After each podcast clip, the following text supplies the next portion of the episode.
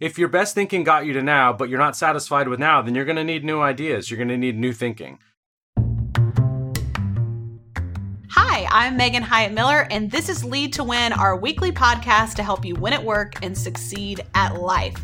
Joel, my husband, our chief product officer, is back with me today. I'm so excited that he is here. I love it when Joel joins me on the podcast. We are going to be talking about something that is really important at Michael Hyatt and Company, and that is how do you build a culture of good ideas? So, Yeah.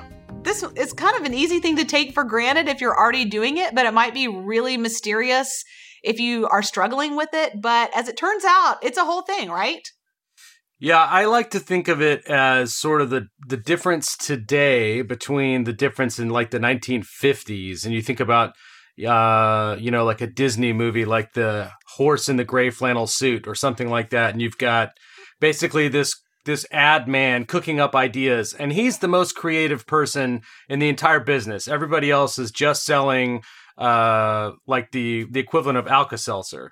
And so and there's like businesses that are like very one dimensional and that's kind of like an old picture of business Right. new business it seems like incredibly dynamic i mean even maytag is dynamic these days compared to what companies used to be and so that means ideas like if you don't have Yeah. ideas you're dead Right. Well, and this is really important as we think about leadership, as we think about scaling a business, because usually what gets us into leadership or being a business owner is our ability to be kind of that idea person, right? But if we're scaling, we're going to successfully scale, whether that is in a, you know, individual team within a larger organization or an entire business, we have to go from being the only idea guy or gal to leading a conversation with lots of idea people. And that's kind of a whole other thing. And it doesn't just happen by accident. There are really certain things that you have to do and not do to set the stage for that kind of culture, or you'll undermine it unintentionally. hmm That's really true. You have to recognize that as an individual, when you have ideas, there's like this little committee in your head that is operating. You know, you have ideas that you've learned in the in the past. You have assumptions or prejudices that you hold on to without even thinking about. You have all kinds of new learning. All of these voices in your head are busy like fighting with each other, arguing with each other, collaborating with each other, coming up with new ideas when you expand that to a new group of people, you have to recognize that the same basic dynamic is going to happen. That there are prejudices, that there are assumptions, that there are new, that there's new learning, that there's stuff that hasn't been integrated yet. There's all of that, all those crazy loose threads, and they have to somehow come together and be turned into something. And that requires some intentional work. You might do it on your in your own head without even thinking about it, but the minute Right. you expand it to multiple heads, you got to think about it. It can get a little messy. Well, today we want to show you four ingredients that will enable you to create a big idea culture on your team or inside your organization.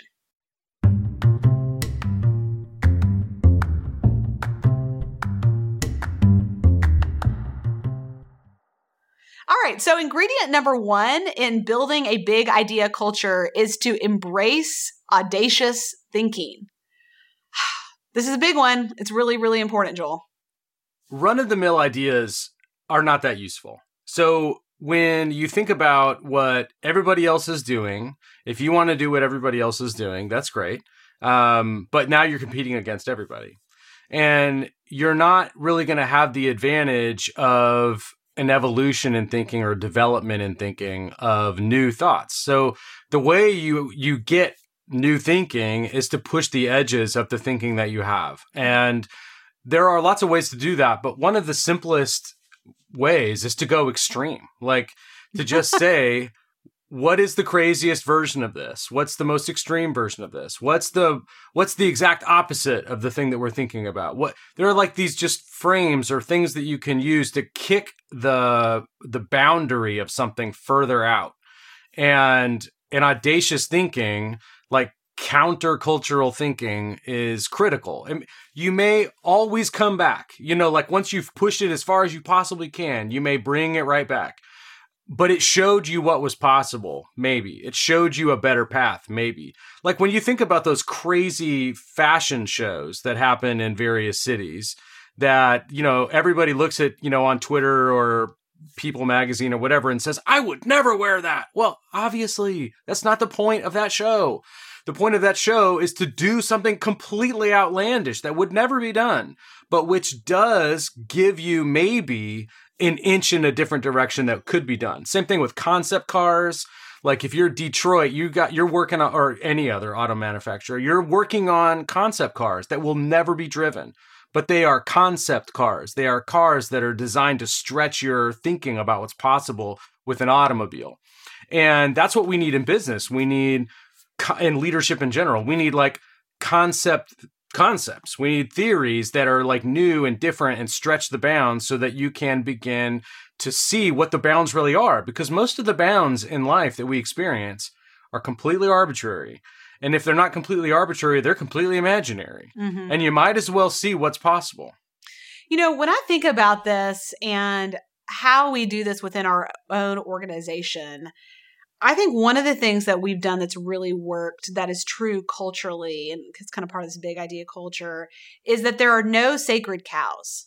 Mm-hmm. You know, so what that means is when you're trying to get people to embrace audacious thinking, one of the biggest obstacles to that is that people think their best ideas are the ones they've already shared, right? Yeah. So this product, um, this way that we deliver a service, this marketing campaign, that copy that I wrote, whatever it is, I mean, that's like brilliant, you know? And so then they go into this mode of self protection.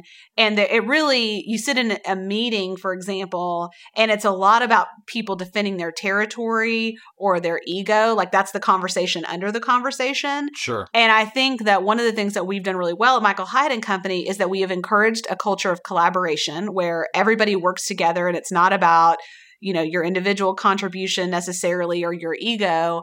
Um, but we've also said and, and, i say a lot and I, I, think this has to happen at a leadership level. So if, if you are the leader on your team or in your organization this is important. Hey that's just the best idea i've had so far. Mm-hmm. or you know what?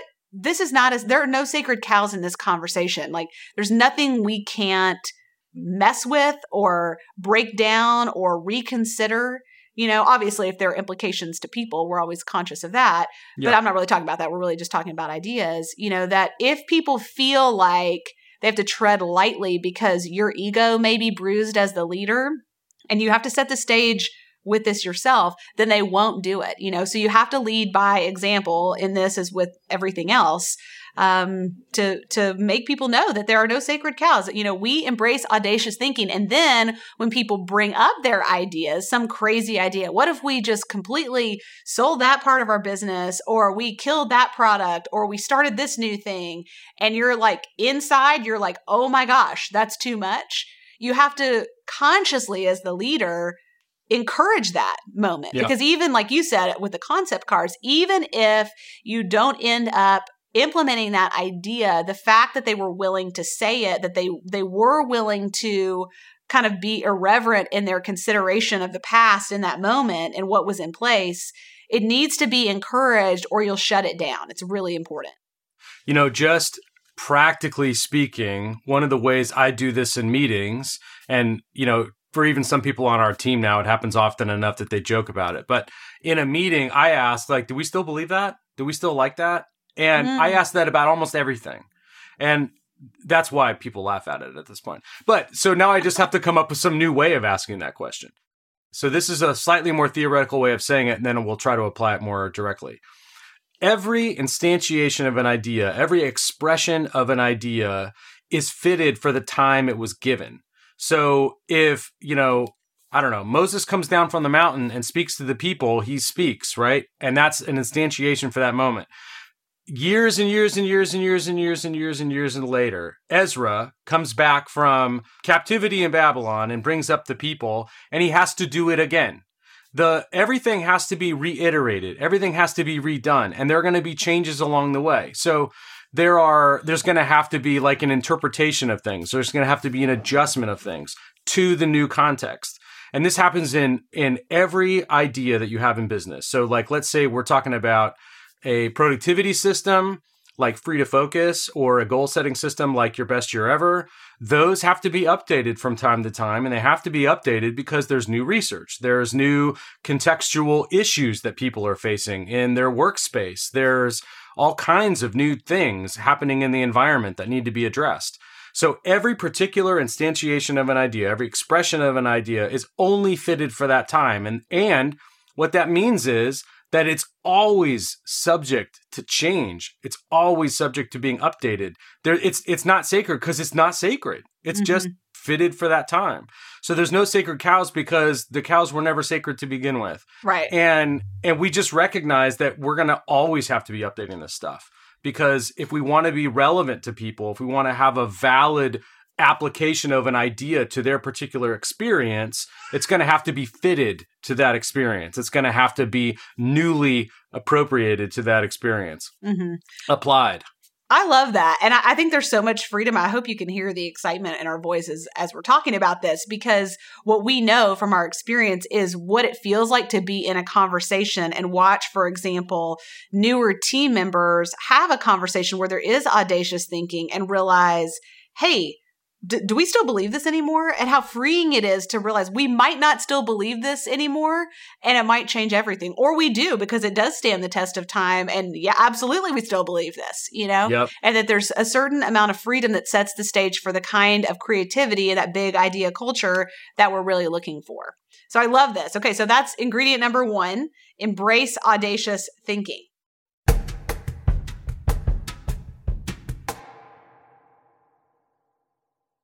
Ingredient number two is to encourage vulnerability. This goes really hand in hand with this mm-hmm. idea mm-hmm. of audacious thinking because to be audacious is to depart from kind of what is expected, what is considered normal, and that's inherently vulnerable, right? I mean, you're yeah, kind of putting yourself, risky. you're, yeah, you're, it's risky. I mean, people could think that's stupid. Who does she think she is? That would never work, right? There's so many objections, probably all of which are running through your own head before, during, and after having shared an audacious idea with a mm-hmm. group, especially. Um, it's hard enough to think it yourself, right? And so, how do we encourage people to take those kinds of risks, you know, culturally? So, Joel, talk about how you do that on your team. Well, let me just give an example of how this pops up from time to time. So, we had a brand called the Focus Leader that we went to a great deal of trouble to build. Um, we purchased IP for it that was pre-existing uh, in terms of branding. We, uh, you know, created all sorts of new assets for it. We custom, uh, we adjusted a lot of content to fit it. We did all kinds of stuff to make this work. We created a live event and we did a bunch of other things. And once we had got going on it for a while, we realized it wasn't doing what we wanted it to do in the way that we wanted it to do it. And so we decided to kill it. And in the deciding to kill it, there that was audacious. Like, okay, here's this big idea that we've had that we've been working on that we've been using for a while and we've now taken a second look at it a third fourth fifth look at it and have decided that it's not really part of our future the way we want it to be it's not serving our needs the way we want. So let's kill it. Well, to express that idea, maybe we should kill it, requires audacity, it requires some risk. It requires that uh, the person who's who's speaking it trust that they'll be okay in voicing something like that. But it also requires that people whose ego is wrapped up in that be vulnerable too, to know that like their right. idea may not survive. And if we can all recognize that, and this is what I try to encourage my team to think, if we can all recognize that our best thinking is fitted for the moment and is not necessarily it's not necessarily for all time or even if it is like let's say it's fundamental foundational true it's good for all time it still needs to be applied in new ways. It still needs to be adjusted and, and addressed to new audiences. So if we can just recognize that then we can all have some faith, we can all have some trust that when we express those audacious ideas, people will take us seriously and won't be self protective. As you know, Moses, our too cool for school 13 year old, he would say, it's, if your idea is trash, then you should get rid of it. And, and I think, you know, we need to recognize that sometimes our ideas are not what we think and they they're not as good as we think. Or even if they are, they just don't fit the moment. Unless you have cultivated a sense in which everyone on the team knows that they're pulling for each other, Right. they know that they're for each other, then you can't be vulnerable that way. And then you'll never get the big au- audacious ideas. I think this is about affirming people when they do share audacious thinking or when they're willing to uh, question their own assumptions or ideas and even acknowledge the feelings of vulnerability that come up when that happen. You know, like, this is a little uncomfortable or this, you know, this could easily make us feel a little insecure right there, right here. But that's okay because you know what? It's just our best thinking till now. And there was a lot of hard work in it and that was valuable. But our, our best ideas are the ones that are coming in the future, you know, and to Hundred just percent. just to kind of reaffirm that again if you're the leader to set the tone is really important. You know i had a situation happen recently where we were doing some long range planning as an executive team and we were specifically thinking because we're going to be uh, building a building and a new headquarters here in the next couple of years you know, what do we think our team's going to look like in five years, for example? And that's an important thing to know if you're going to build space for those people. And I had come up with what I thought was a pretty good way to think about it. And it was a little different than what we had now, but it was, it was really going to be exciting. And, you know, I shared it with the executive team and they were pumped about it. Well, I went on sabbatical. And as always happens when I'm on sabbatical, people have breakthrough ideas that we didn't even think about before I left, right? And so it it got changed while I was gone and then it got Mhm. presented to me by the executive team like, "Hey, we kind of took what you came up with, but then we iterated on it. And here's what we think would be even better than that." And what was so awesome about that was the vulnerability, the audacity first, but also the vulnerability that it took to come back to me as the CEO and say, Hey, you had this idea for something, but we had an even better idea. And I had a real choice to make in that moment because the very first thing, you know, just like the, the knee jerk reaction I had was, wait, that was a really good idea I had. But the truth is, I know because I've seen this happen millions of times that the best ideas don't always come from me. In fact, they usually don't come from me. My job is to set the stage for a conversation where great ideas can happen and facilitate that, not to be the originator all the time of the best Yeah. ideas. And so I chose to really affirm that. And then I had one of my executives come to me and just say, Hey, I know like we really kind of messed with what you had. And I just wanted to make sure we're okay. And I was like, Absolutely. I love that you guys thought out of the box, that you were bold enough and vulnerable enough to come share that with me. And the truth is, what you came up with is a better solution for the future. My, what I came up with was necessary to get us to what you ultimately came up with. Yep. But that's, that's its true purpose. And that's okay with me. I don't need to be the last word or be right in that moment. And I just thought that's such a great example, I think, of this. This idea of encouraging vulnerability is one of the ingredients for a big idea culture. the way I like to think about it is this your best thinking got you to now. Are you satisfied with now? Nobody's satisfied with now. Everybody wants to go someplace else, which is to say your best thinking is not going to is not enough. So if your best thinking got you to now, but you're not satisfied with now, then you're going to need new ideas. You're going to need new thinking. And that's like those two things are true both together. And that's that's like empowering actually.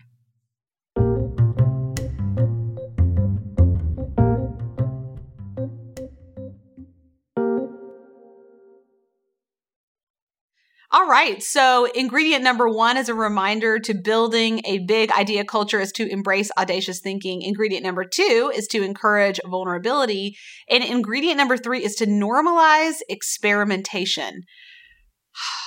This is maybe the hardest one, don't you think, Joel? Mhm. You know, yes, because let's just be honest, nothing works, right? And and when nothing works, what that means is you're constantly having to adjust and, you know, make tweaks and all of that to make Okay, what do you mean by nothing works? Because people are listening to you and they're like, hey, a lot of Yeah. things are working. I don't mean nothing works in the big sense. I just mean that nothing works automatically. Almost Right. everything requires like vision on the front end. It requires alignment in between, like keeping your team going on something, making sure that the settings are right, uh, making sure that you're got the right people in the right place, that you're all of those alignment questions, all of which are really honestly uh, sometimes difficult, sometimes easy, but always necessary. And then finally, execution, where there are 52 different ways to go wrong on any given day. And and you need all of that working together. So when I say everything nothing works, everything goes wrong, I mean there's always challenges. And so an uh, an attitude of experimentation says, I don't expect this crazy audacious idea that you just had to be simple and obvious and work necessarily immediately. We're going to have to try it out. We're going to have to apply it some way in some limited scale, or even if it's a big scale, we're going to have to do it knowing that we're going to have to make adjustments. Well, I feel like the anti ingredient here would be perfectionism, right? Mm-hmm. So the the enemy to to this big idea culture in this particular ingredient would be perfectionism, where we sure we want new ideas, but we want them to work flawlessly. We don't want them to ever be embarrassing. We don't ever want any kind of failure to be associated with them. You know, we want to just make sure they're good from the beginning, which of course is not how big ideas work the nature of big ideas is that you don't know if they're going to work or not until you try them. And you have to try them to find out in many cases, right? And so failure has to become something that you expect and you um, even embrace as part of the experimentation process. When we are 100%. experimenting and iterating, there will be little failures along the way. And I think our job as leaders is to decide what does that failure mean? Does it mean that we're not that good at this? Does it mean that we shouldn't try this kind of stuff anymore because it's too risky? Or is it information for how to be better in the future? Is it information to make this audacious idea really amazing, really transformational? Or maybe if it's a complete failure, and believe me, we've had some of those. That's just the nature of innovative, big idea thinking and culture is that those ideas that don't work always end up being the seeds for something else that's even better. And you look back on it and you're grateful for those quote unquote failures in the past. Yeah, failure, I mean, fundamentally, failure is information, right? It doesn't communicate a whole lot, but what it does communicate is information. And you get to interpret that and use that information as you want. Some people may use that information to say, well, I'm a failure, or uh, this whole thing won't work, or whatever. Other people will look at whatever the information is and say, ah, this means we need to adjust here. This means we need to go invest here. Whatever that is, whatever those adjustments are. And then that will be the thing that ends up producing success. Experimentation does something that is fundamental to moving through the world successfully, and that is providing you feedback. If you don't get feedback, you cannot adjust. You cannot, you can't even act so experimentation is just a way of acknowledging this is in fact, let me just back up. This is why we're saying normalize experimentation. Normalize the fact that this is rough, that this is first drafty, that this is not perfect. I remember reading a expert on self-publishing way back in the day before that was easy, whose name was Poynter. I, I think his name was Dan Poynter. And he was talking about authors that never finished their books and I have never forgotten this. He said, I forgot his name, but I haven't forgotten what he said. He said, as soon as the book is 95% done, it's done. And that was a really liberating thought. And I have retained that thought ever since because it means something really foundational about this idea of experimentation, about this, this idea of failure, about this idea of new ideas. They're never going to be 100%. They're never going to be right. perfect. Without the information that you're getting from actually launching, from actually shipping, from actually publishing, from actually doing whatever it is that you're doing, you'll never actually be able to finish. And so normalizing experimentation is just part of proactively taking big audacious ideas and doing something with them. Okay, I have to have a little confessional moment. You're my husband. Oh no. feels yes. So this one is hard for me, not because I am exactly a perfectionist. I'm trying to think if people would say that I was. I, I definitely have perfectionistic tendencies. I think this is hard for me because of ingredient number two, vulnerability, encouraging mm-hmm. vulnerability. I am fine with other people's vulnerability. I I struggle with my own vulnerability around this because and I think this might be a curse of being a visionary. I always see the gap between what something could be and what it is today. Mm-hmm. And by the time it gets uh, brought to life in physical form, whatever that is, you know, I'm already like two years ahead in my thinking. Yeah. And I it's like I think everybody else can see it through the lens of my imagination and they see what's missing, you know? And this is by the way something that I think is a superpower for me and also can really be dangerous if I'm not self-aware about it. Yeah. It's a superpower in that I can see something in the future. Futuristic is my number one strength in the Strengths Finders um, assessment. But also, I can get really defeated and even feel badly like, you know, can kind of be like a shame trigger for me that Mhm. Things are not what I want them to be in the present. And you know this better than anybody because this is true personally, it's true professionally. And I can really struggle with this and it, it can be very frustrating. So I don't know if anybody else listening relates to me in this. Maybe it's just me. Um, but I this can be hard for me. And I have to really remind myself as I'm watching things launch or are out kind of in the wild now that were at one time big ideas in the incubation stage, but are not maybe in the two year in the future version in my head that that's really okay that we're we're always iterating. We're never going to get there. That's not the point. You know the point is to always be thinking audaciously always be encouraging vulnerability in ourselves and to you know to normalize this experimentation process and the failure that goes along with it or that gap kind of experience. Yeah. I have a similar version of that challenge, which is that as an editor, I look at almost any text that we are working on, even that I'm reading, and I see the problems with it. Yeah. And I always know how to make something a little bit better, if not a whole lot better, you know? And in order to not discourage my own teammates, sometimes I have to say, you know, like, this is great.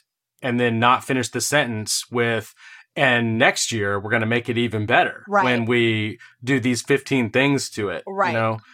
Because they're Um, working behind you kind of like in this um, imaginative process of thinking you're on the very front end and by the time your team is executing there are months or sometimes even years behind you in the process so for them it's the big idea today for you it was the big idea a year ago or six months ago or two years ago Mhm. right and so Yeah. it, it is important to be careful not to discourage people with our words 100%. Yep.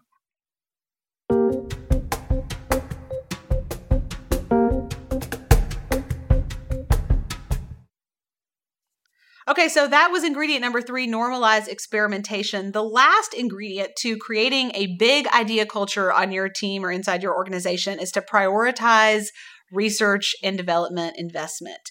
So, basically, what I mean by this is that it's very easy as a leader to have this mindset that's all about execution in the present, right? We're, we're just going to try to execute on this quarter's goals or this year's goals and we don't really have time to mess with the stuff that doesn't have maybe a revenue implication in the in the positive for this year right? And so we we just kind of unintentionally oftentimes discourage people from thinking out of the box thinking out of this year's budget thinking out of what they're working on currently. And if we're going to get to the future we're going to need kind of new track laid to get there. And somebody's mm-hmm. got to be working on that track. And so i would love to hear joel from you how you have your team, the people who are really charged with helping to generate and flesh out ideas for our future, how you have them engaged in research and development on your team. Well, this kind of goes back to experimentation, and they're related in that R&D, research and development, experimentation is part of R&D. It is a way in which you are learning, and that learning may not have an immediate application. It may, or the application may be something you can't actually do something with uh, right away. You know, like let's say you have funding reasons why you're not going to move forward on something right now, but you are definitely going to do it later, and you have to continue working on something in order to be ready for that when that happens. There are any number of times in which that kind of decision will come up or that tension will come up, but it's an important tension because if you think about what you're doing in a business with big ideas is you are trying to uh, take something that doesn't exist yet and then bring it into existence. And we've already stated that that's going to require vulnerability and, and experimentation because you're not going to get it perfectly right right out of the gate. You may not ever get it right in terms of like its final form uh, because if it's final it's probably dead right it's going to keep on developing and keep on growing what that means, practically speaking, is that people are going to be spending time, headspace, uh, energy, resources from the company developing things that are not ready to launch tomorrow, that are not ready to launch six months from now, that are not ready to launch a year from now, that may never launch in some cases. But the groundwork was needed in order to get to the next thing, whatever that next thing was. And and that requires a willingness from the company to say, yeah, I want you to spend your time there. Yeah, I want you to put your thinking in that. Yeah, I want you to, you know, have a meeting, for instance. We have a meeting once a month called What We're Learning, where the content team, the product team just gets together and we talk about what we're learning. Because if Larry, one of our writers, is learning something and Hannah, one, another one of our writers, is learning something, and it would benefit Hannah to know what's in Larry's head. There's got to be a mechanism to get it from Larry's head to Hannah's head. Now, we may have that meeting and nothing happen. Hannah may get nothing out of Larry that time.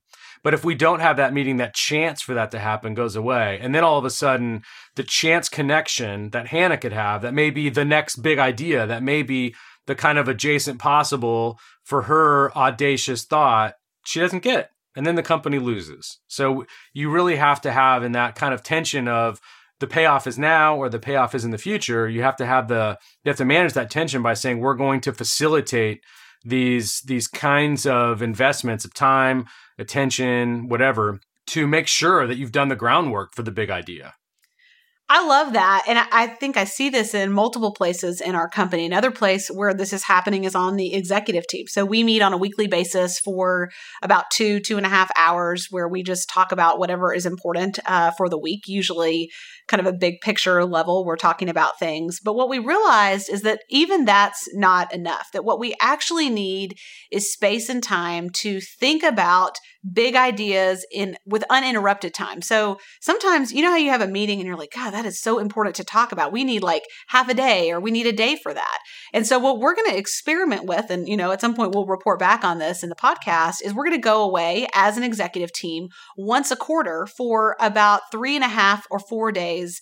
And part of that will be a quarterly preview process for the business that we'll do together, both for the company, but then as individual leaders. But then the other part of that is going to be big idea time. And we're going to talk about ideas that are important to our future, but that have a two to five year time horizon. You know, things like organizational design, product development, vision, things that, you know, certainly we talk about at strategic planning, but unless your strategic planning process, especially the front end of it, lasts for weeks and weeks, you probably don't really have the time to have lengthy conversations like that kind of at your leisure. And so we're going to pick two to three topics from a list. We're actually going to do this here in another week uh, that we're going to be talking about from a list that I have now of about 10 or 12 things that over the course of the next year or so, we're going to dig into that are really important, big idea topics that we want to make space for those kinds of conversations. So I think there's an application for this at the visionary leadership at an executive level or executive committee level. I think there's uh, room for this on an individual team level, at a functional level, you know, on your product team or your marketing team or your finance team or wherever else. You know, how can you, maybe it's not several days, maybe it's just a conversation that lasts a couple hours once a month or once a quarter but how can you give people permission and then encourage that? Also how can you resource things that they're interested in whether that's buying courses books professional development? Like you said joel things that don't have immediate application to the business today but may for tomorrow. I think that's really mm-hmm. what we're talking here with prioritizing r&d development